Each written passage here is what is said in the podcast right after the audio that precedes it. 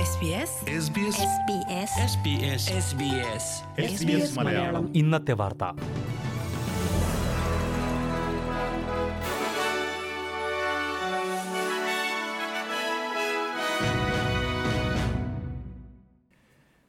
നമസ്കാരം.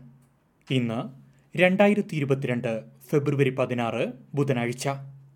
S B S Malayalam. ഇന്നത്തെ വാർത്ത വായിക്കുന്നത് ജോജോ ജോസഫ്. ന്യൂ സൗത്ത് വെയിൽസിൽ പണിമുടക്ക് സമരം നടത്തിയ നഴ്സുമാർക്കെതിരെ അച്ചടക്ക നടപടി നടപടിയുണ്ടാകുമെന്ന് റിപ്പോർട്ട്.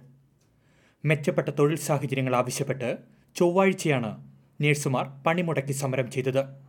അതേസമയം ന്യൂ സൗത്ത് വെയിൽസ് സർക്കാർ നിലപാടുകളെ വിമർശിച്ച് ഗ്രീൻസ് പാർട്ടി രംഗത്തെത്തി.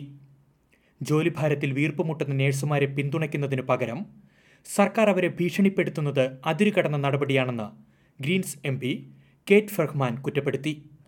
അച്ചടക്ക നടപടികളുടെ ഭീഷണിയല്ല സർക്കാർ മുന്നോട്ട് വെക്കേണ്ടതെന്ന് പറഞ്ഞ എം പി പരിഹാരങ്ങളും പിന്തുണയുമാണ് നഴ്സുമാരും മിഡ്വൈഫുമാരും പ്രതീക്ഷിക്കുന്നതെന്നും കൂട്ടിച്ചേർത്തു. നഴ്സുമാർ രാജിവെക്കുന്ന ഇക്കാലത്ത് അച്ചടക്ക നടപടികൾ അതിരുകടന്നതാണെന്നും ഗ്രീൻസ് എം പി പറഞ്ഞു.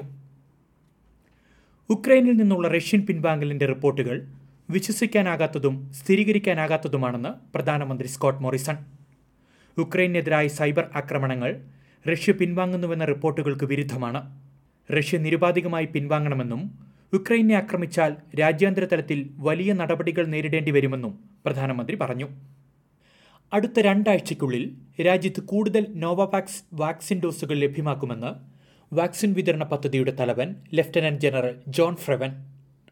പുതിയ വാക്സിനു വേണ്ടി നിരവധി ആളുകൾ കാത്തിരിക്കുന്നുണ്ടെന്നും ജോൺ ഫ്രെവൻ സെനറ്റ് കമ്മിറ്റിയെ അറിയിച്ചു. നിലവിൽ നോവാവാക്സിനെ പ്രാഥമിക കോഴ്സായി മാത്രമാണ് അംഗീകരിച്ചിട്ടുള്ളതെന്നും എന്നാൽ ബൂസ്റ്റർ ഡോസ് അംഗീകാരത്തിനുള്ള നടപടികൾ ആരംഭിച്ചിട്ടുണ്ടെന്നും ഫ്രെവൻ കൂട്ടിച്ചേർത്തു. കഴിഞ്ഞ ഇരുപത്തിനാല് മണിക്കൂറിനുള്ളിൽ രാജ്യത്തെ മൂന്ന് ഫെഡറൽ എംപിമാർക്ക് കോവിഡ് സ്ഥിരീകരിച്ചതായി report. National MP Kevin Hogan തനിക്ക് വൈറസ് ബാധിച്ചതായി സ്ഥിരീകരിച്ചു. വൈറസ് ബാധ പടരാനുള്ള സാധ്യത കണക്കിലെടുത്ത് പാർലമെന്റ് അംഗങ്ങളോട് പി സി ആർ ടെസ്റ്റ് നടത്തുവാൻ നിർദ്ദേശിച്ചിട്ടുണ്ട്. വിക്ടോറിയയിൽ പതിനെട്ട് കോവിഡ് മരണങ്ങളും എണ്ണായിരത്തി ഒരുന്നൂറ്റി നാൽപ്പത്തി ഒൻപത് പുതിയ കോവിഡ് കേസുകളും രേഖപ്പെടുത്തി. സംസ്ഥാനത്ത് വൈറസ് ബാധിച്ച് ആശുപത്രിയിൽ കഴിയുന്ന മുന്നൂറ്റി തൊണ്ണൂറ്റിയേഴ് പേരിൽ അറുപത്തിയെട്ട് പേർ തീവ്രപരിചരണ വിഭാഗത്തിലും പതിമൂന്ന് പേർ വെന്റിലേറ്ററുകളിലുമാണ്. ന്യൂ സൗത്ത് വെയിൽസിൽ ഇരുപത്തിയേഴ് കോവിഡ് മരണങ്ങളും പതിനായിരത്തി നാനൂറ്റി അറുപത്തിമൂന്ന് പുതിയ കോവിഡ് കേസുകളും സ്ഥിരീകരിച്ചു.